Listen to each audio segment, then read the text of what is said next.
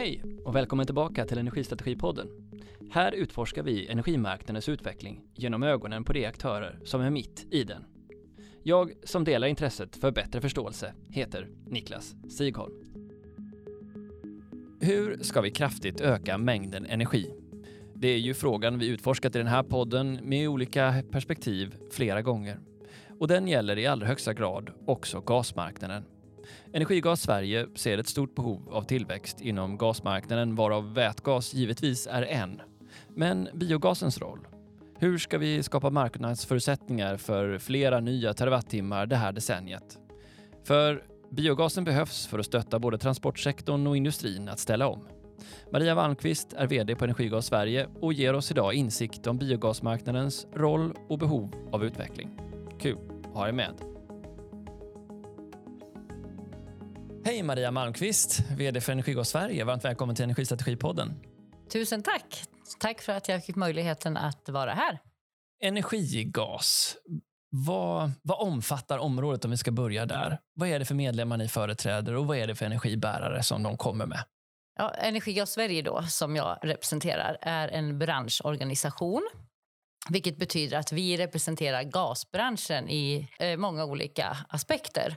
Och om jag ska ge någon slags bild av vilka vi är så började vi redan 1915, så vi firar snart 110 år. Det känns roligt. Vi är ungefär 165 medlemmar och det som är lite intressant med Energigas Sverige är att vi har medlemmar i alla led. Vi har producenter, vi har distributörer, transmutörer, men vi har också användare av gas. Perstorp, till exempel, Kemira, SSAB.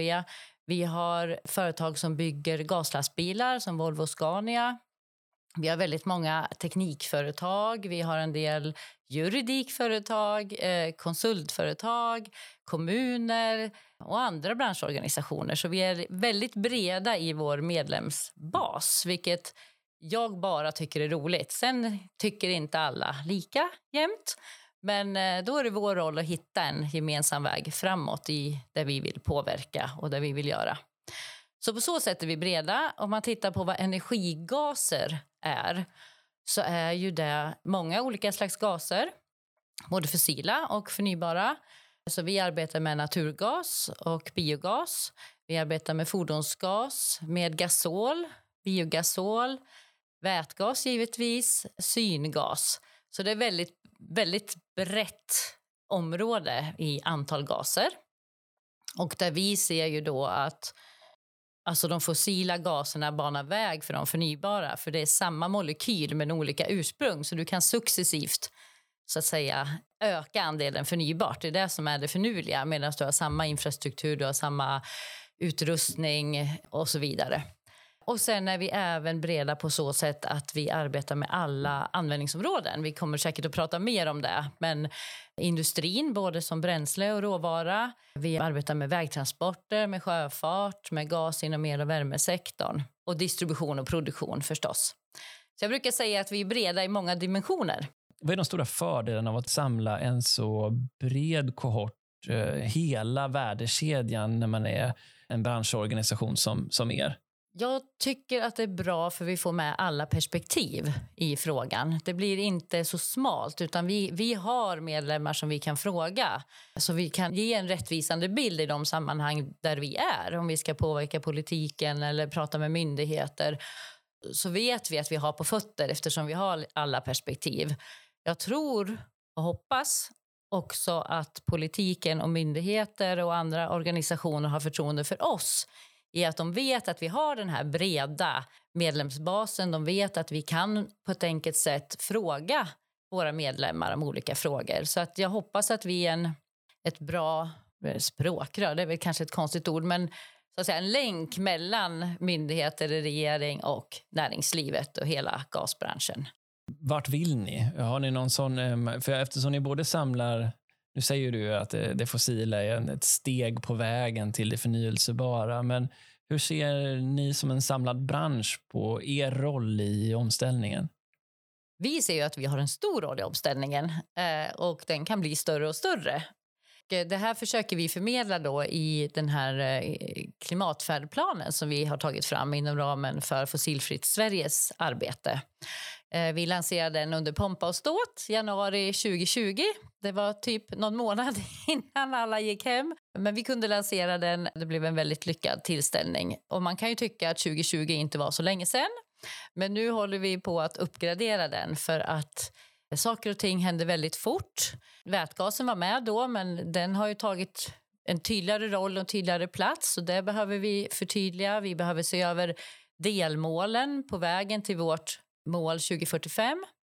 Och 2045 i färdplanen som det ser ut idag det kommer då se ungefär likadant ut i uppgraderingen. Då pratar vi fossilfrihet för alla energigaser 2045 och att vi utnyttjar all den potential som finns för att producera förnybar gas. Just det. Jag tänker att i en av de rubrikerna som ni har i den här färdplanen så står det att Sverige ska bibehålla sin världsledande position inom förny produktion av förnybar gas. Har vi en sådan? Kan du sätta oss, ge oss en lite mer bred utblick? Ja, jag vill ju påstå att vi har det. Vi ligger långt fram i hur vi producerar förnybar gas. Och eh, då tänker jag ju egentligen i första hand biogas. Nu producerar vi mer och mer vätgas, förnybar vätgas eh, och även biogasolen produceras i Sverige nu även om vi inte har någon officiell statistik på i vilka mängder det är. Men tittar man på biogasen, det vi är unika, det är ju att vi har hela cirkulariteten. Vi har knutit ihop alla system, så vi har en systemsyn på biogasen som jag tror är lite unik om man tittar i hur biogas produceras och används i Europa. Men ehm, ja, nu kommer många länder och många företag med stormsteg här. Så jag vill väl fortfarande hävda att vi är världsledande. Men, men det är klart, det är, konkurrensen är hård nu. För nu, nu växer ju intresset otroligt för biogasen i, i hela Europa och även resten av världen. Ja, det lyfts ju fram ofta i europeiska sammanhang som en väldigt viktig fråga för Europa. Hur förändrar det synen på biogas som du ser det? Det är ju viktigt att biogasens alla fördelar syns och kommer till kännedom. För det är liksom biogasens styrka är ju att den svarar på så många samhällsutmaningar. Om vi tar klimatperspektiv på biogasen, vad är, vad är dess roll för svensk klimatomställning? Ja, men den är ju viktig, för där har vi ju forskning som visar att biogas bidrar direkt eller indirekt till samtliga av FNs globala mål för hållbar utveckling. Och Vi brukar även säga att biogasen är ju helt unik ur det perspektivet förstås. Men också att man kan se den som en tiokampare.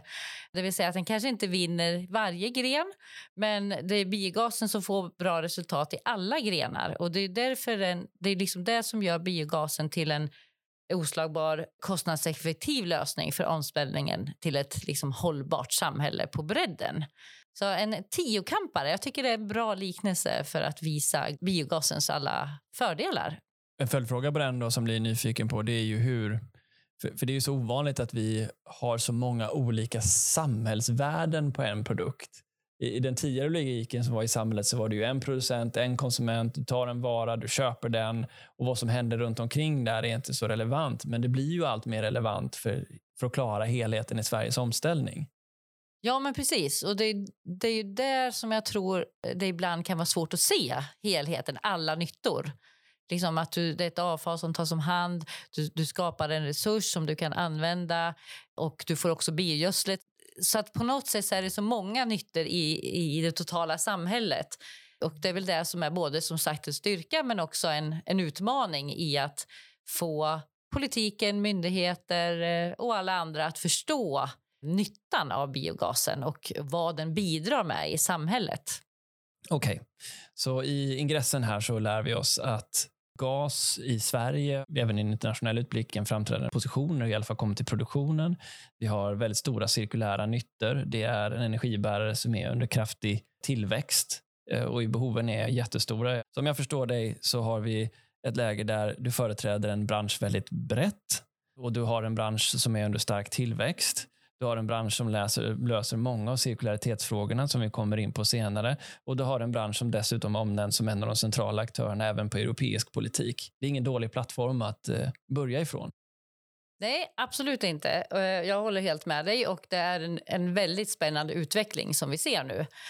Det jag tänker ibland kan vara lite missvisande om man, om man tittar nationellt och i Sverige det är ju att gasen utgör en förhållandevis liten andel om man jämför med de andra energislagen. Så på totalen är det kanske 3% eller nåt. Och då är det ju väldigt lätt att inte avfärda, men kanske inte heller lyfta gasens eh, betydelse. Men eh, det, det man kanske inte tänker på då är att till exempel längs med eh, vår västsvenska gasledning eh, där finns det väldigt många stora, tunga industrier som Eh, viktiga för Sverige. Både ur att, att de skapar arbetstillfällen, men också i stora exportvärden. Och De behöver gasen för sin produktion och kan inte alltid ersätta gasen med el eller någonting annat därför att de använder själva molekylen i gasen eh, som råvara. Men även industrier som behöver gas för att det är reglerbart, det blir höga temperaturer. De behöver det för sin produktion. Så tittar man på, på västkusten så är kanske andelen 20-25 procent. Då är det plötsligt en ganska stor andel och det är viktigt att komma ihåg när man pratar hela energisystemet. Ja, det är även så att dessa bolag använder det som en insatsvara för produkter som vi är helt beroende av i samhället. Ja, men absolut. Precis så. Eh, så även när du, både som bränsle men även som, som råvara är det ju jätteviktigt. Och det, ja, det, jag tror inte att alla känner till det helt enkelt. Och det är viktigt att lyfta fram. Och de här företagens möjlighet att bli fossilfria är ju genom att använda biogas. Så där kommer också biogasen in som en viktig komponent och därför behöver vi ju en, en ökad produktion helt enkelt i Sverige och potentialen finns så att det är inget problem. Bra, då tänker jag att vi för alla har målat upp en, en ganska bra förståelse av relevansen för ett samtal med Energigas Sverige här i podden. Men du då Maria, vem är du och hur, vad är din väg till att landa in i den här platsen som, som vd för Energigas Sverige? Ja, det är en jättebra fråga. Jag tar det från början, lite kort. Jag läste industriell ekonomi i Linköping. VD-linjen sa man på min tid. Nu var det ganska länge sedan, men i alla fall. Och eh, efter det, när jag gick ut, så var det naturligtvis lågkonjunktur.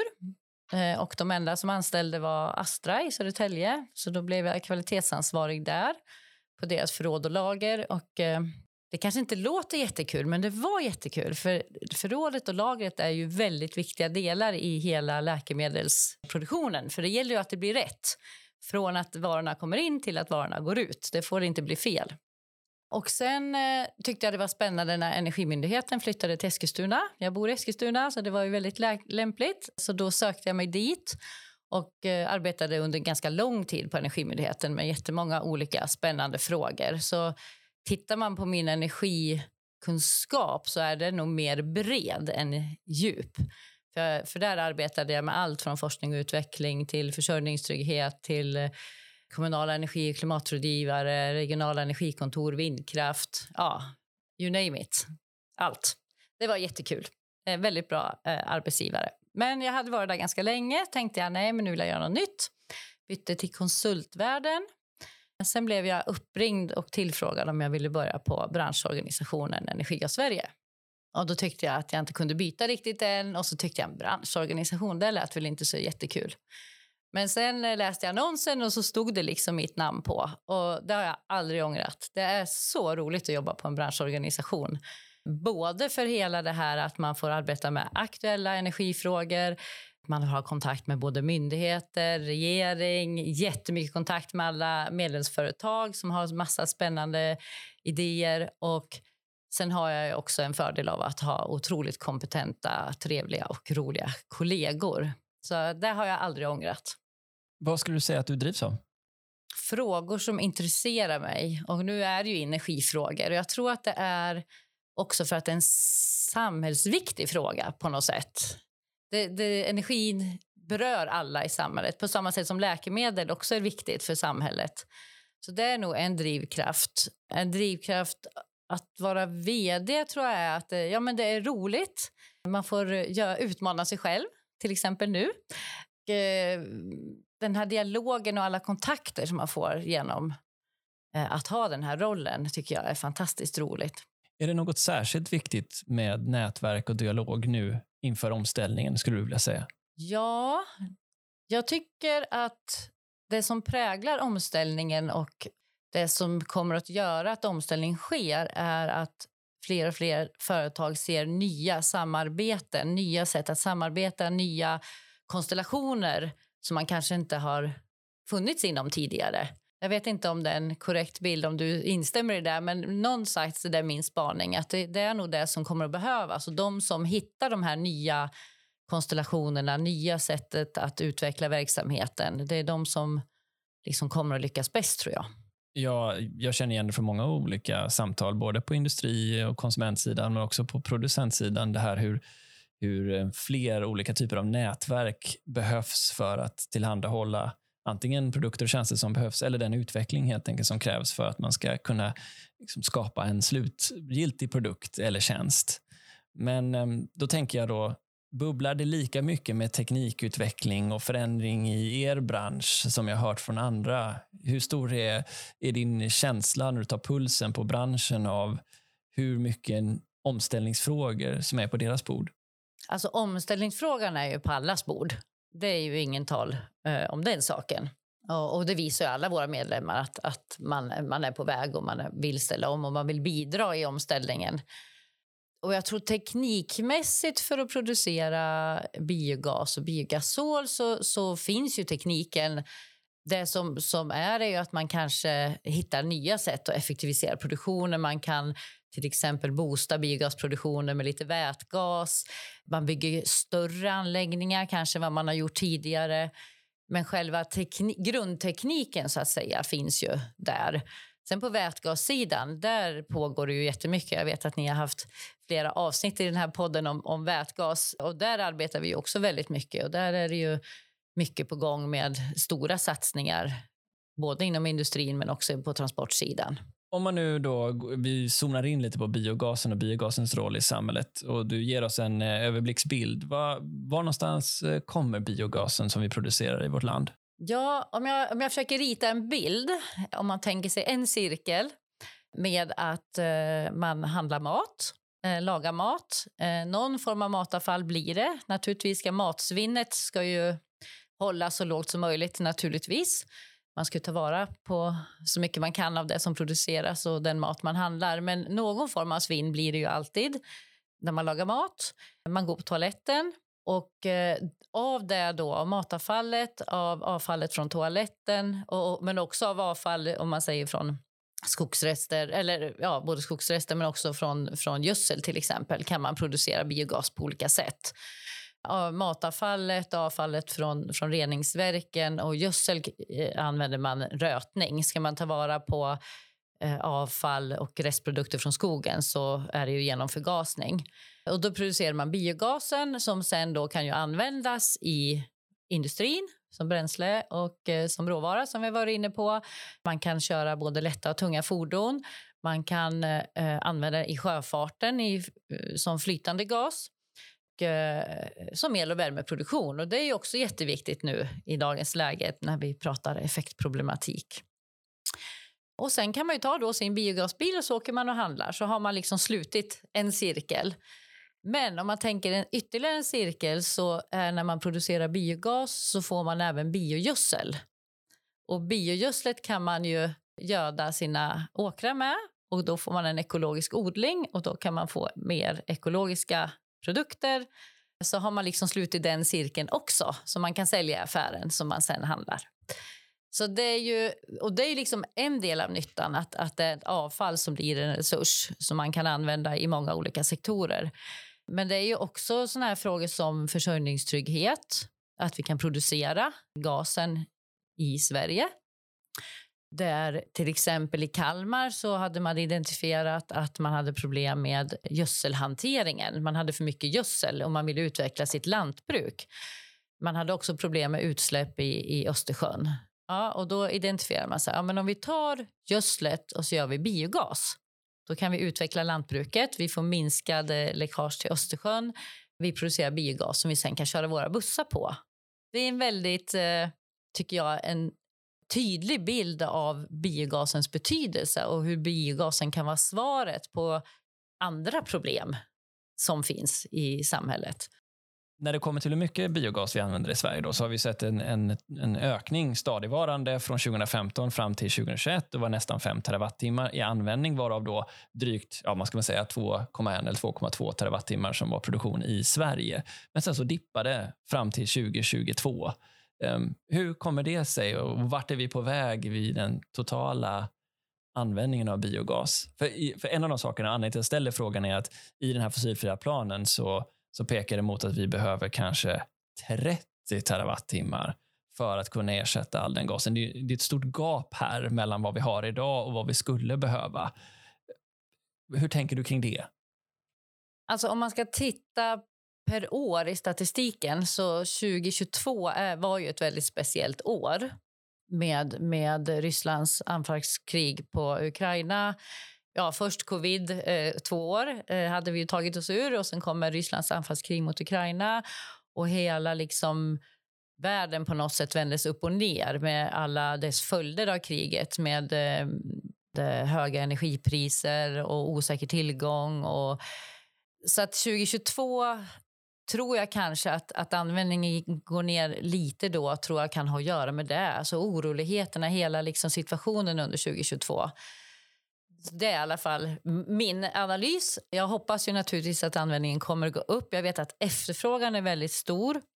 Eh, både inom transportsektorn men också hos industrin. Det är ju som vi var inne på tidigare ett hårt tryck att bli fossilfria och många av dem som använder gas kan ju inte, har ju inga andra alternativ utan de behöver gas. Då är det ju biogasen som gäller. Så det är ju en väldigt stor efterfrågan på biogas, eh, både till bränsle och eh, till råvara. Så att eh, det gäller ju att få igång produktionen. Jag vet att det är mycket produktion på gång. Jag har inga siffror. För några år sedan så vet jag att vi gjorde någon undersökning och då landade vi att det var väl ungefär ytterligare två terawattimmar på gång. Men någon dagsaktuell siffra har jag inte. Men det, det är ju stora företag som satsar på att producera biogas.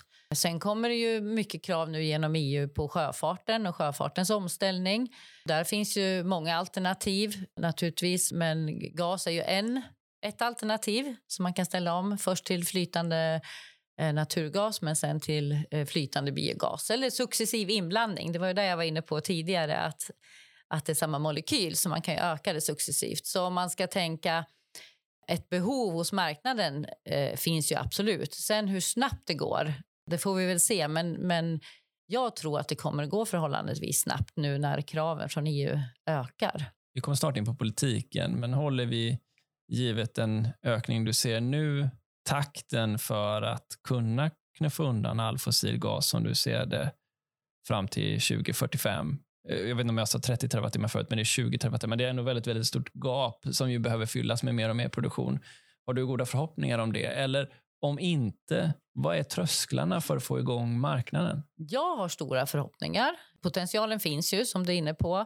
Om man tittar på rötningen så, så är det ju en potential till 2030 på 14-15 terawattimmar. Och om man idag tittar på den totala användningen av fossila gaser eh, ligger någonstans mellan eh, 16 och 20 terawattimmar. Men då är det alla, då är det inklusive gasol. Och de terawattimmarna tycker jag att man borde få fram. Kanske inte till 2030, men absolut till 2045. Sen beror det ju på hur det blir med eh, förgasningsdelen. För tittar man på biogasmarknadsutredningens eh, potential där man undersökte hur mycket restprodukter det finns. Man ska inte ta prima träd utan restprodukter, avfall från skogen. Då säger de att den potentialen är på totalen 30 till 37 terawattimmar och då är det långt över den användning som vi har idag. Sen har vi ju förnybara vätgasen och vi har bioga, den förnybara gasolen, alltså biogasolen också. Så att, men på totalen har vi ju sagt att det ska vara fossilfritt 2045 det är ju väldigt stora energimängder. Ibland får vi ju kanske en, väldigt, eh, en slagsida i debatten när det kommer till energipolitiken, att vi pratar elsystemet bara. Eh, sätter du upp 30-35 terawattimmar så är det ju en, en betydande del av det som är elsystemet, givetvis. Även om vi i dagsläget är en ganska liten del av den totala energianvändningen i Sverige som ligger på 500 terawattimmar. Upplever du också att det är så? Att ni får fightas för att eh, få synas i relation till de elbäraren som energiform? Ja, det får vi ju. Det får vi ju. Det var ju det jag var lite inne på, att det är lätt att avfärda 3% av energisystemet. Men eh, genom att få vara med i såna här sammanhang och eh, genom att eh, försöka beskriva fördelarna med förnybara energigaser och vad de behövs till. För det är väl det också som man måste förstå, att allt kan inte elektrifieras. Jag har inget emot elektrifieringen överhuvudtaget, vare sig inom industrin eller, eller eh, transportsektorn. Men det är inte den enda lösningen. Och det tycker jag är viktigt att, att man får en förståelse för. Att förnybara energigaser, både biogas, biogasol och förnybar vätgas kommer att spela en roll i den här omställningen och behöver spela en roll i omställningen för annars tror jag att det blir svårt att göra den. Det som eh, vi inte har pratat så mycket om är kundernas förflyttning. Det är en sån fråga vi brukar ta upp där man då får en bekräftelse från slutmarknaden att man är beredd att prioritera bort det fossila eller andra alternativ till förmån för ja, men, biogasen i det här fallet. Då. Hur skulle du säga, som också har stora konsumenter på din sida, att man resonerar kring framtida biogasanvändning? Finns det ett stöd i marknaden och hur skulle du vilja beskriva det?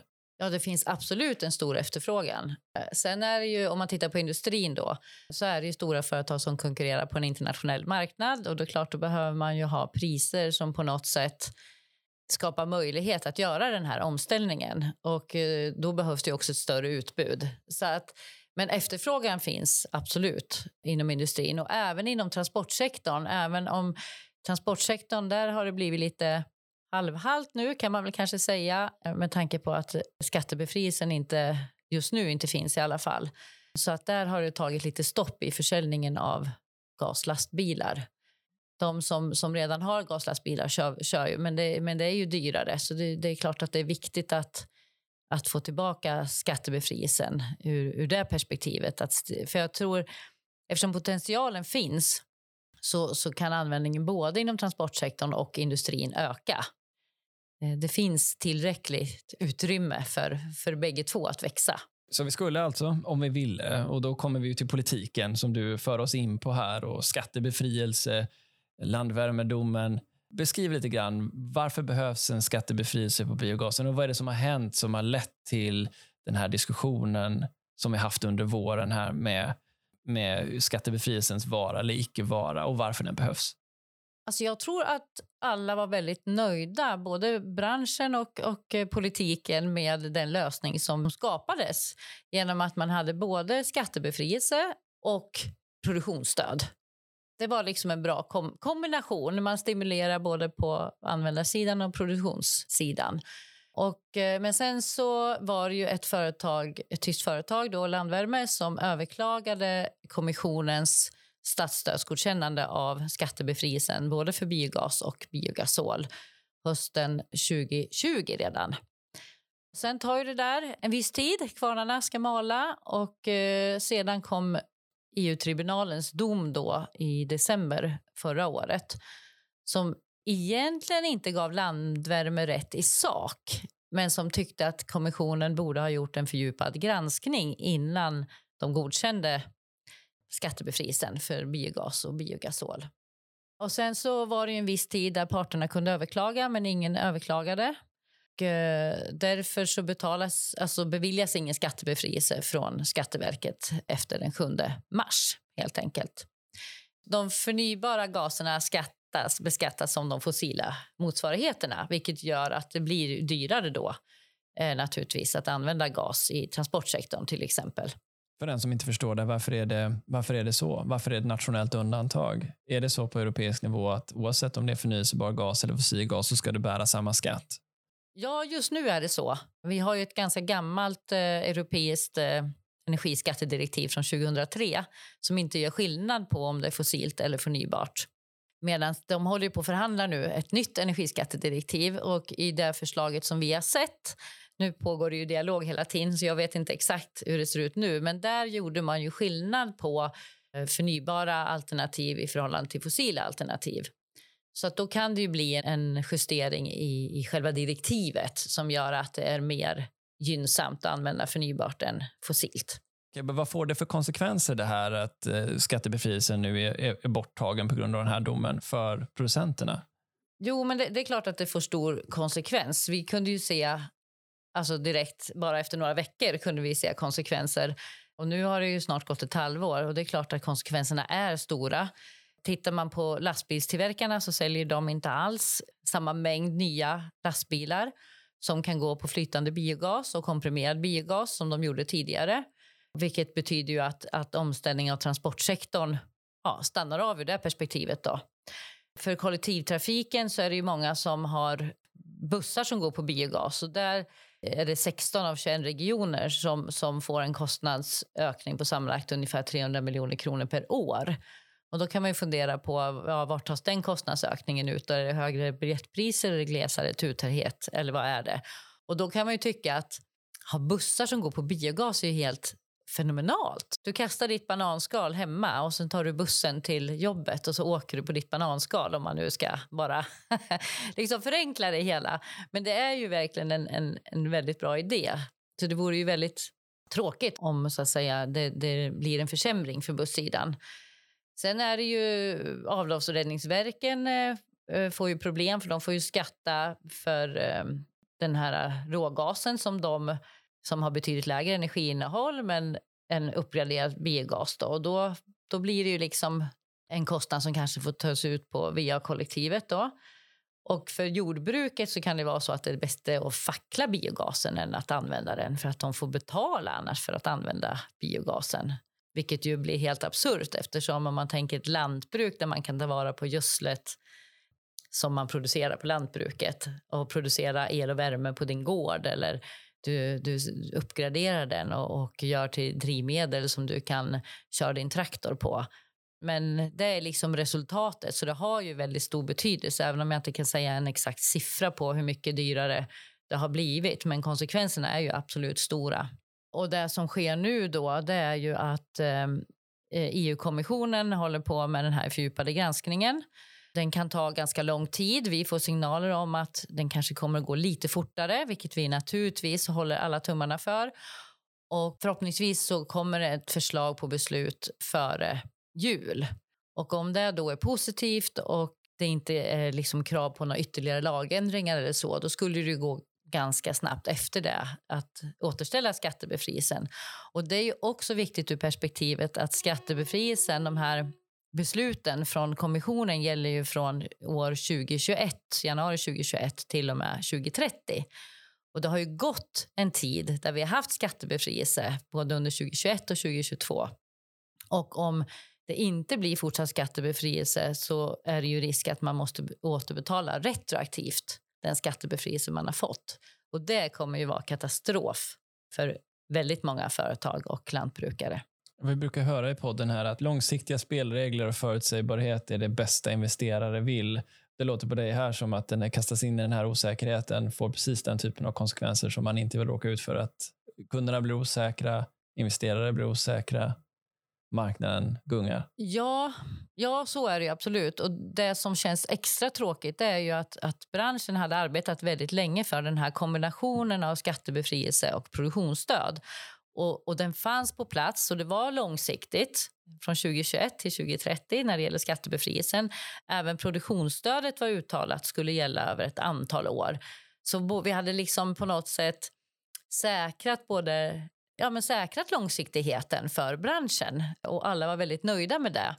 Sen är det ju ett enskilt företag i det här fallet då som har anmält det här till EU-tribunalen och EU-kommissionen måste agera. Och så på så sätt så är det ju inte liksom svenska regeringen. De kan ju inte rå för det här. Och vi vet att regeringen har svarat på massor med frågor. Man har verkligen liksom skickat in underlag och hjälpt kommissionen på alla sätt och vis. Så svenska regeringen vill ju också det här. Så att, men nu är vi ju lite i händerna på, på EU-kommissionen just nu. EU styr allt mer av vår energipolitik. Så är det. Det här som regeringen nu då lanserar med ett stöd på upp till 40 öre per kilowattimme och att man kan söka det. I vilken mån är det plåster på såren för biogasproducenterna? Alltså det är klart att det är jätteviktigt. Och vi är glada över förslagen i, i budgetpropositionen och också att eh, uh, gödselgasstödet flyttas till Energimyndigheten. Så hela liksom, stödet till till biogasen finns hos Energimyndigheten. Så vi är väldigt positiva. Det spelar naturligtvis stor roll. Så om vi kan ha det på plats och sen få tillbaka skattebefrielsen, då kommer det att hända saker. Det är jag helt säker på. Om vi då konkretiserar behovet av politiken, vad, vad behöver ni? Vad är de viktigaste frågorna för er att få fram? Vi har ju varit inne på väldigt många frågor under eh, vår pratstund. Men om jag ska försöka sammanfatta lite så är det viktigt att politiken tar en tydlig riktning genom att sätta ett eh, tydligt nationellt mål för förnybara energigaser. För Det skapar en, en trygghet och en, eh, en trygghet i att investera och en trygghet i att satsa på, på det här. Sen naturligtvis är det ju bra om regeringen visar fortsatt stöd för skattebefrielsen. Den är väldigt viktig för transportsektorn. Här får vi bara hoppas att EU-kommissionen kommer med sitt eh, förslag på beslut och att det går den väg som vi har tänkt oss. Men det är viktigt att regeringen är tydliga på det och att de stöttar kommissionen i deras arbete. Men sen så finns det ju andra sektorer som inte har samma nytta av skattebefrielsen och där måste man, regeringen på något sätt möjliggöra betalningsförmågan för industrin som använder biogas både som bränsle och råvara men också för sjöfarten. Här finns det ju väldigt stora volymer. Så det är ju också viktigt och en väldigt stor efterfrågan.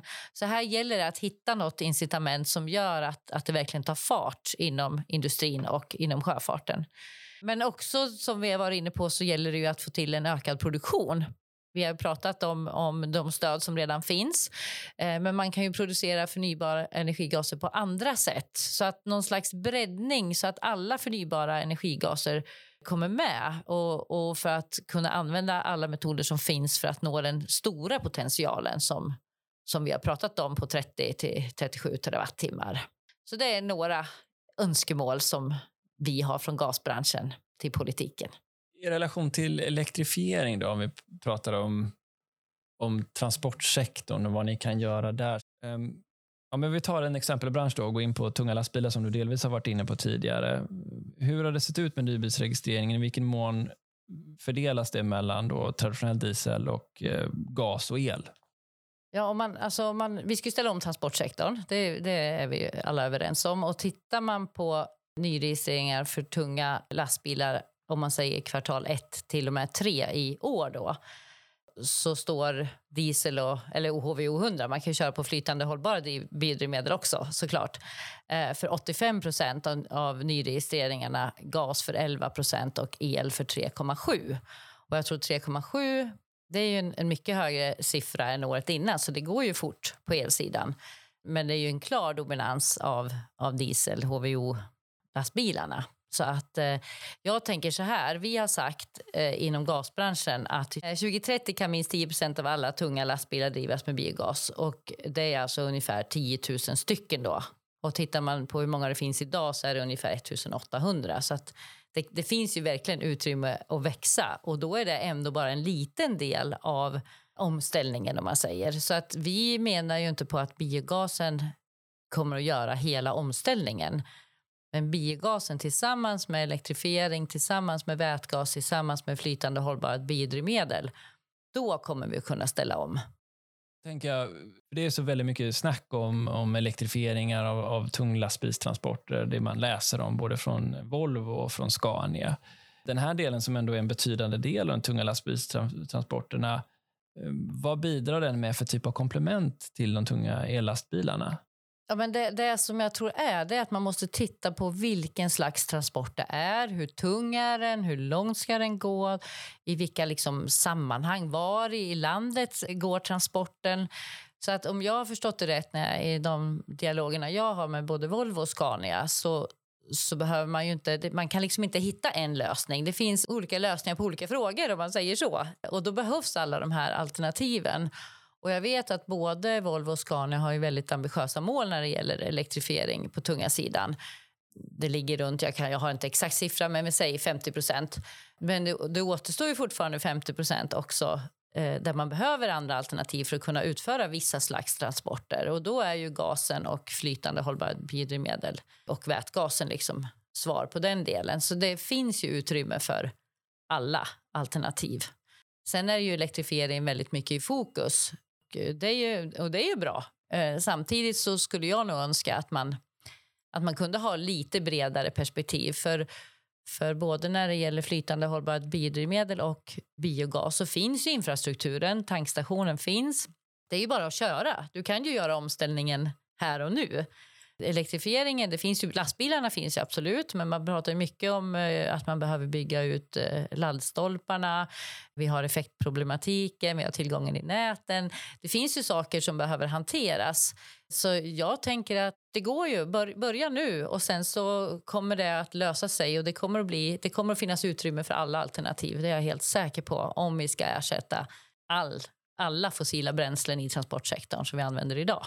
Ja, och vi har ju dessutom bråttom i den frågan. Vad, vad är det som behövs? Jag tänker Du hänvisade också till Lena Eks utredning om hur mycket vi skulle kunna använda biorestflöden för att kunna driva förgasning och hur, hur det också knyter an till restvärmeströmmar. Men för att verkligen få fart på den här branschen då, med all dess cirkularitetsnytta den kan göra och presentera konkurrenskraftiga priser, vad är det, vad är det vi behöver? Vad behöver staten göra eller är det någonting annat som behöver undanröjas för hinder? Jag, nej, jag tror att om, om vi kan få till, ha det här produktionsstödet på lång sikt som vi har, om vi kan få till skattebefrielsen igen, om man kan få till ett stöd för omställningen av industrin. En del av industrin kommer att omfattas av EUTS 1 och 2, men, men det finns ju till exempel de här eh, som använder gas som råvara. De behöver liksom incitament för att kunna göra den här omställningen till fossilfrihet. Om det ska vara en form av industripremie eller vad det ska vara, det håller vi på att diskutera. Men, men på något sätt att man kan skapa det incitamentet tror jag skulle vara bra. Sen så behöver man ju ta vara på mer på det gödslet som finns. Eh, det finns ju stor potential. Det kommer nya EU-direktiv nu på att vi måste samla in ännu mer matavfall. Det är ju bra för biogasproduktionen. Men jag tror efterfrågan finns. EU-regelverken eh, e finns på plats. Vi kan komplettera en del av de stödsystem i Sverige, se till eh, att det fungerar. Men ja, nu pratar jag biogas. Det finns ju, sen har vi de andra gaserna också naturligtvis. Såklart, men om vi fokuserar på biogas här. För jag tänker att industrin har vi inte kommit in på. Där finns det ju också väldigt tydliga kopplingar till det fossilfria stålet som ju också har stora behov av gas, till och med jättestora behov av gas för att hantera hela ekvationen järn plus kol lika med stål. Då vill man gärna att den lilla kolatomen där är, är förnyelsebar och inte kommer från någon fossil källa. Då kommer man tillbaka till, om, om nu de här säga, efterfrågeexplosionen som vi skulle kunna ha framför oss på biogasområdet blir av. Vilket område är det som du pratar om rötning som en stor potential, men rent praktiskt, hur får vi igång produktionen? Ja, det är en bra fråga. Jag vet ju att det är flera företag som, som bygger produktion. Det låter nästan som att vi skulle behöva ett skalningsprogram, för du tar ju också upp perspektivet med självförsörjningsgrad i Sverige. Vilket innebär att det, den nyttan dyker också upp i det här. Om, om man skulle ta ett utifrån perspektiv på Sverige och man ser att det här är någonting som vi kan producera hemma vid. Vi är inte beroende av, av andra för att lyckas göra det. Det bidrar till cirkulära värden. Det trycker undan fossil konsumtion. Jag antar att någonstans här i, i mixen så finns en, en kostnadsparitetsfråga. Du nämnde för mig någon gång tidigare när vi pratade att ja, men ska man konkurrera exempelvis om sjöfartsbränslet så är det en internationell marknad och då måste man möta eh, kostnadsparitet med bränslen som sjöfarten köper in. Den vägen mot en kostnadskonkurrensförmåga som branschen behöver för att verkligen slå igenom.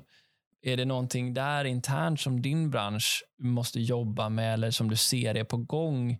Jag frågade lite grann tidigare också om huruvida det bubblar i på din marknad eftersom det finns ju så många olika ställen där vi skulle kunna producera den här gasen och ta del av den. Hur är, har du några nyckel? Så här, det här behöver vi satsa mer på. De här områdena kommer att utvecklas. Ja, men transportsektorn har vi pratat om en hel del eh, och där ser vi att biogasen spelar en roll. Och eh, Sen beror det på hur det utvecklas också. Det hänger ihop med hur EU direktiven eh, styr helt enkelt. Nu tittar man på tailpipe och pratar elektrifiering och vätgas i, i ett EU-perspektiv. På lätta sidan är det väldigt tydligt. Det är ganska tydligt på tunga sidan också, men, men där finns det ändå utrymme, ett visst utrymme för att använda andra förnybara eh, drivmedel. Så där, där tror vi på. Sjöfarten är ju väldigt spännande. Där har vi ju Destination Gotland till exempel har ju fartyg som går på flytande gas där man kan ju ja, successivt eh, blanda in biogas. Det, det, har man gjort under, under en tid. Och eh, även eh, Viking Line har ju färger som går mellan Sverige och Finland som går på, på flytande gas. Sen finns det andra alternativ på sjöfarten också som, som, eh, som är spännande. Vätgasen där kommer in, det vet jag att Destination Gotland också tittar på. Hur kan man använda vätgasen?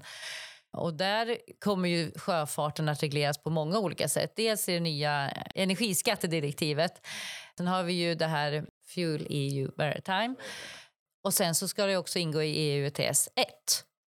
Så på något sätt, jag är inte riktigt säker på hur alla de här tre, alltså energiskattedirektivet, eh, EU Fuel Maritime och EU ETS 1 där sjöfarten ska ingå, hur de kommer liksom att hänga ihop och hur, hur den utvecklingen kommer att påverkas. Alltså vilket drivmedel de ska använda, hur det kommer att påverkas. Men där är ju absolut först flytande naturgas och sen flytande biogas ett, ett viktigt alternativ ihop med andra. Så sjöfarten är ju väldigt, väldigt spännande. Men där är ju den här faktorn att man konkurrerar på en internationell marknad. Det ser kanske inte likadant ut, alla regelverk.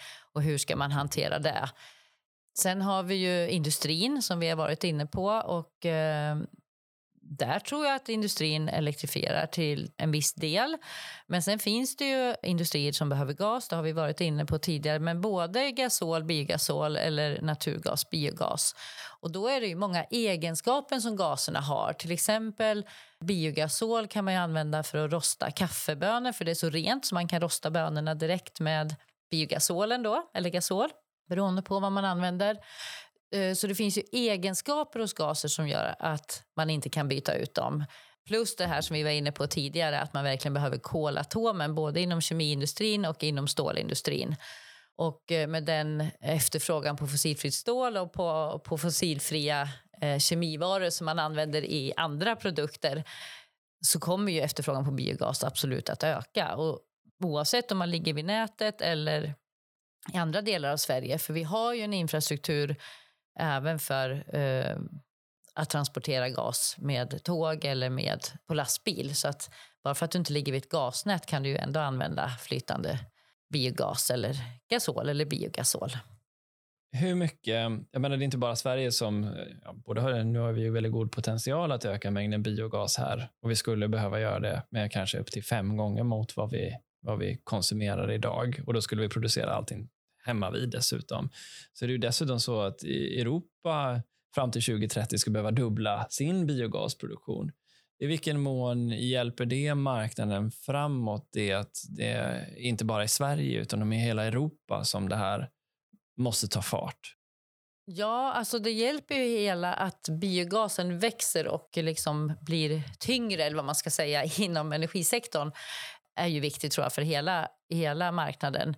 Sen att eh, biogasen kan produceras i nationellt och sen kan den naturligtvis både importeras och exporteras som alla andra varor.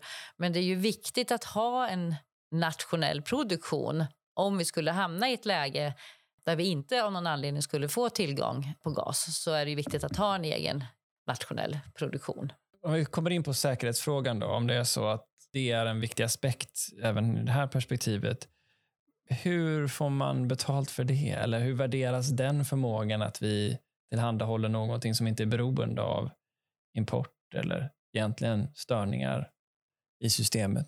I dagsläget inte alls. Men här kommer det säkert att bli förändringar med, med tanke på det ökade fokuset som är på de här frågorna. Nya uppdrag till myndigheterna kring försörjningstrygghet, energiberedskap, civilberedskap så kommer det ju säkert att, att utvecklas ett system. För det är klart att det är viktigt för, en, för näringslivet om man ska tillhandahålla en tjänst att man någonstans på något sätt får betalt för det. Men exakt hur, hur det kommer att se ut, det, det, det, ser jag inte riktigt framför mig än. Då. Men, men eh, det är klart att det är viktigt med försörjningskapacitet och försörjningstrygghet inom landet. Och här kan ju biogasen och den förnybara vätgasen som produceras i Sverige och biogasolen som produceras i Sverige naturligtvis göra skillnad. Ja, för jag tänker att frågan om civilt försvar har blivit så otroligt mycket viktigare. Det skrivs om, vi har en minister för frågan och det omskrivs mycket mer. Är det någonting som har, som har landat hos er i frågor där från ministern? Vi har ju tillsammans med Drivkraft Sverige och Energiföretagen Sverige skickat in en skrivelse till Energimyndigheten i deras roll i de här frågorna där vi säger att dels att vi tre samarbetar därför att våra tre områden, alltså el, värme, drivmedel och gas, vi hänger ihop. Det blir tydligare och tydligare det här med sektorskopplingarna mellan olika energislagen. Hur då? Förklara gärna det. Om man till exempel bygger vindkraft, ja, ska man för produktion av, av vätgas, ska man då producera vätgasen i direkt anslutning till vinden och så transportera i form av gas? Eller ska man göra om det och transportera i form, först i form av el och sen göra vätgas? Eller Ja, men om man kan lagra vätgasen till exempel. Man kan eh, göra om vätgasen så man skapar e-bränslen. Det, kan, alltså, det finns så otroligt många kopplingar eh, som är tydligare nu med hjälp av vätgasen. Jag tror att den kanske fanns även tidigare men, men det har blivit så tydligt nu att det hänger så nära ihop. Och sen är det ju även rent praktiskt. Ja, men en, en eh, energistation Eh, fungerar inte om man inte har el och militären behöver ha drivmedel till sina fordon om i händelse av en kris eller krig. Alltså allt, alla våra sektorer hänger ihop. Och med gasen kan du producera el och värme. Det har vi inte pratat så mycket om, men det kan man ju göra. Eh, och det kommer ju behövas i form, det behövs ju nu men också i, i en krissituation. Och, och här tänker jag att det är viktigt att de som arbetar med de här frågorna ser hela, hela de här kopplingarna. Sen utöver det då så har man ju liksom digitalisering, man har kopplingar till andra sektorer, livsmedelssektoren. Du var inne på det tidigare. tror jag att eh, ja, men gasen behövs för att producera livsmedel. Gasen behövs för att producera glas som man kan ha läkemedel i eller, eller livsmedel i. Eh, så det hänger liksom, hela det här nätet på något sätt är ju så stort och, och kopplingarna är så... Eh, det finns så många kopplingar så jag tror att det är viktigt. Man kanske inte kan se alla detaljer men att man åtminstone tänker helheten tycker jag är viktigt. Och där tycker jag att vi har en bra dialog mellan oss branschorganisationer men också med myndigheterna då, i, i första hand Energimyndigheten eh, nu då, men även de andra myndigheterna behöver man ju ha en dialog med. Så att det, det är en spännande utveckling där jag tror gasen också kommer att, att spela roll. Ja, jag tänker att det är ju någonting man hör inte bland annat. Eh, man ska ta ett exempel, eh, Skånes effektkommission som visar på att för att hantera de svåra timmarna så behöver man eventuellt gasturbiner på något sätt och det vill man ju helst undvika att de går på fossil gas. Man vill väl ha biogas till det, tänker jag. Det kan ju bli allt viktigare för andra sektorer att ha tillgång till det här. Ja, men precis. Och där ser man ju med Öresundsverket, det är väldigt tydligt. För där har vi sagt länge att vi tycker att det borde vara kvar. Och, och nu ska det ju vara kvar. Eh, det är väldigt glädjande. Och det som är viktigt där är ju att nu finns det en infrastruktur för alltså som är uppbyggd eh, för fossila bränslen, men man kan precis lika gärna transportera förnybara.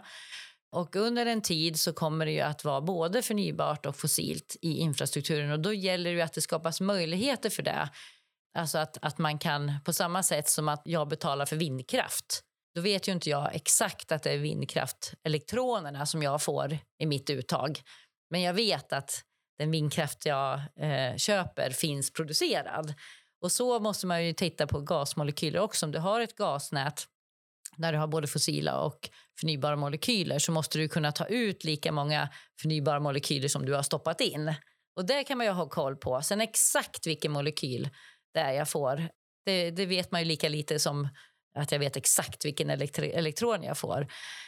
Och Det här sättet att titta på det behöver ju också fungera för, för vätgas. Om du till exempel kommer att bygga vätgas, eh, infrastruktur för vätgas.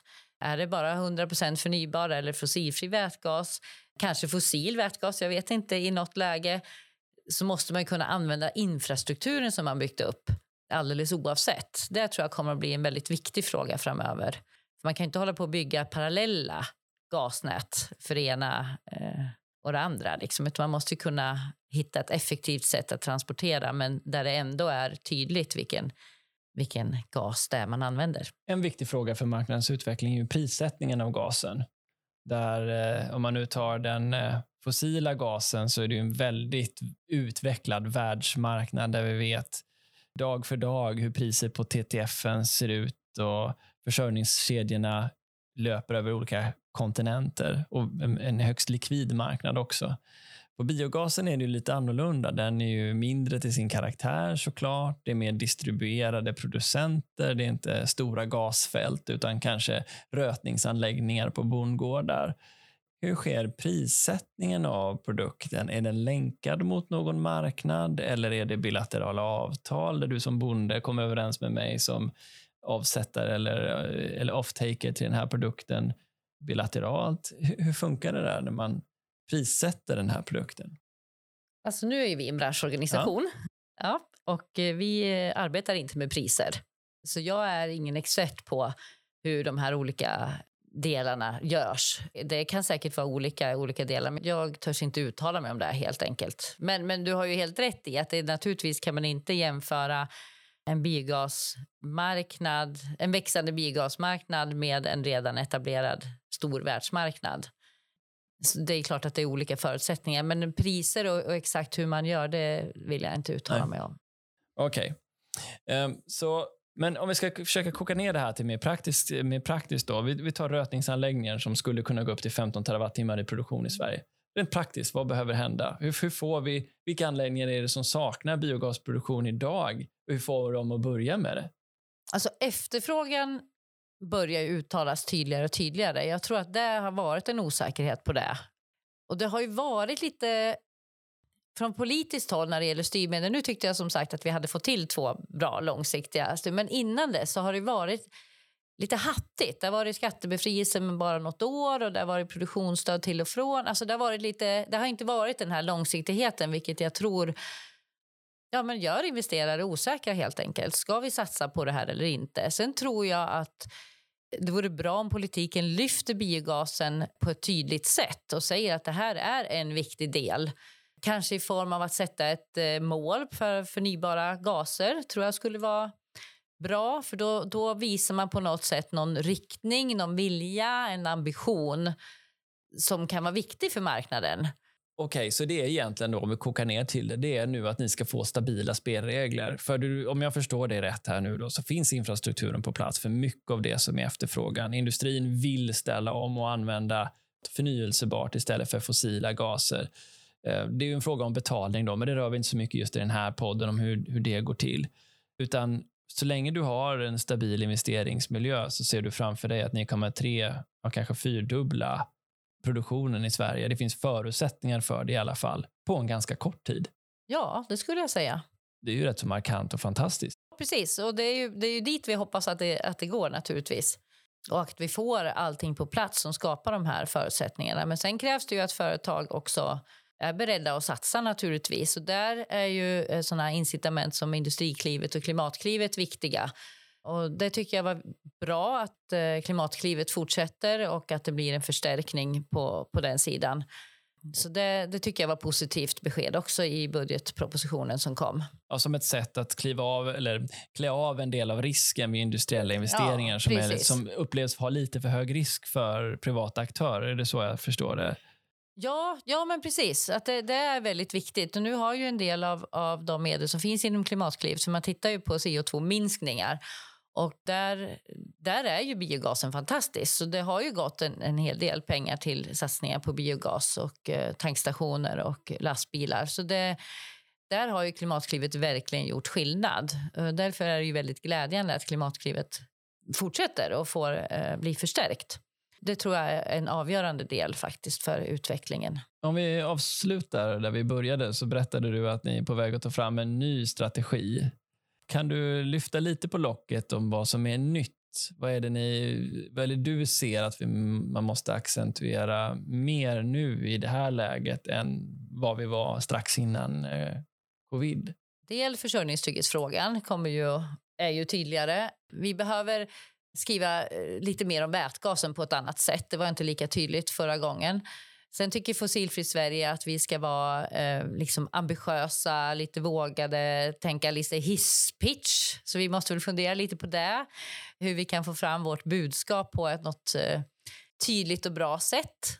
Sen ska vi försöka göra en koppling, alltså hur hänger gasbranschens färdplan och det vi gör ihop hänger ihop med de andra färdplanerna. För på något sätt så är ju vi en förutsättning för genomförandet av många av de andra färdplanerna.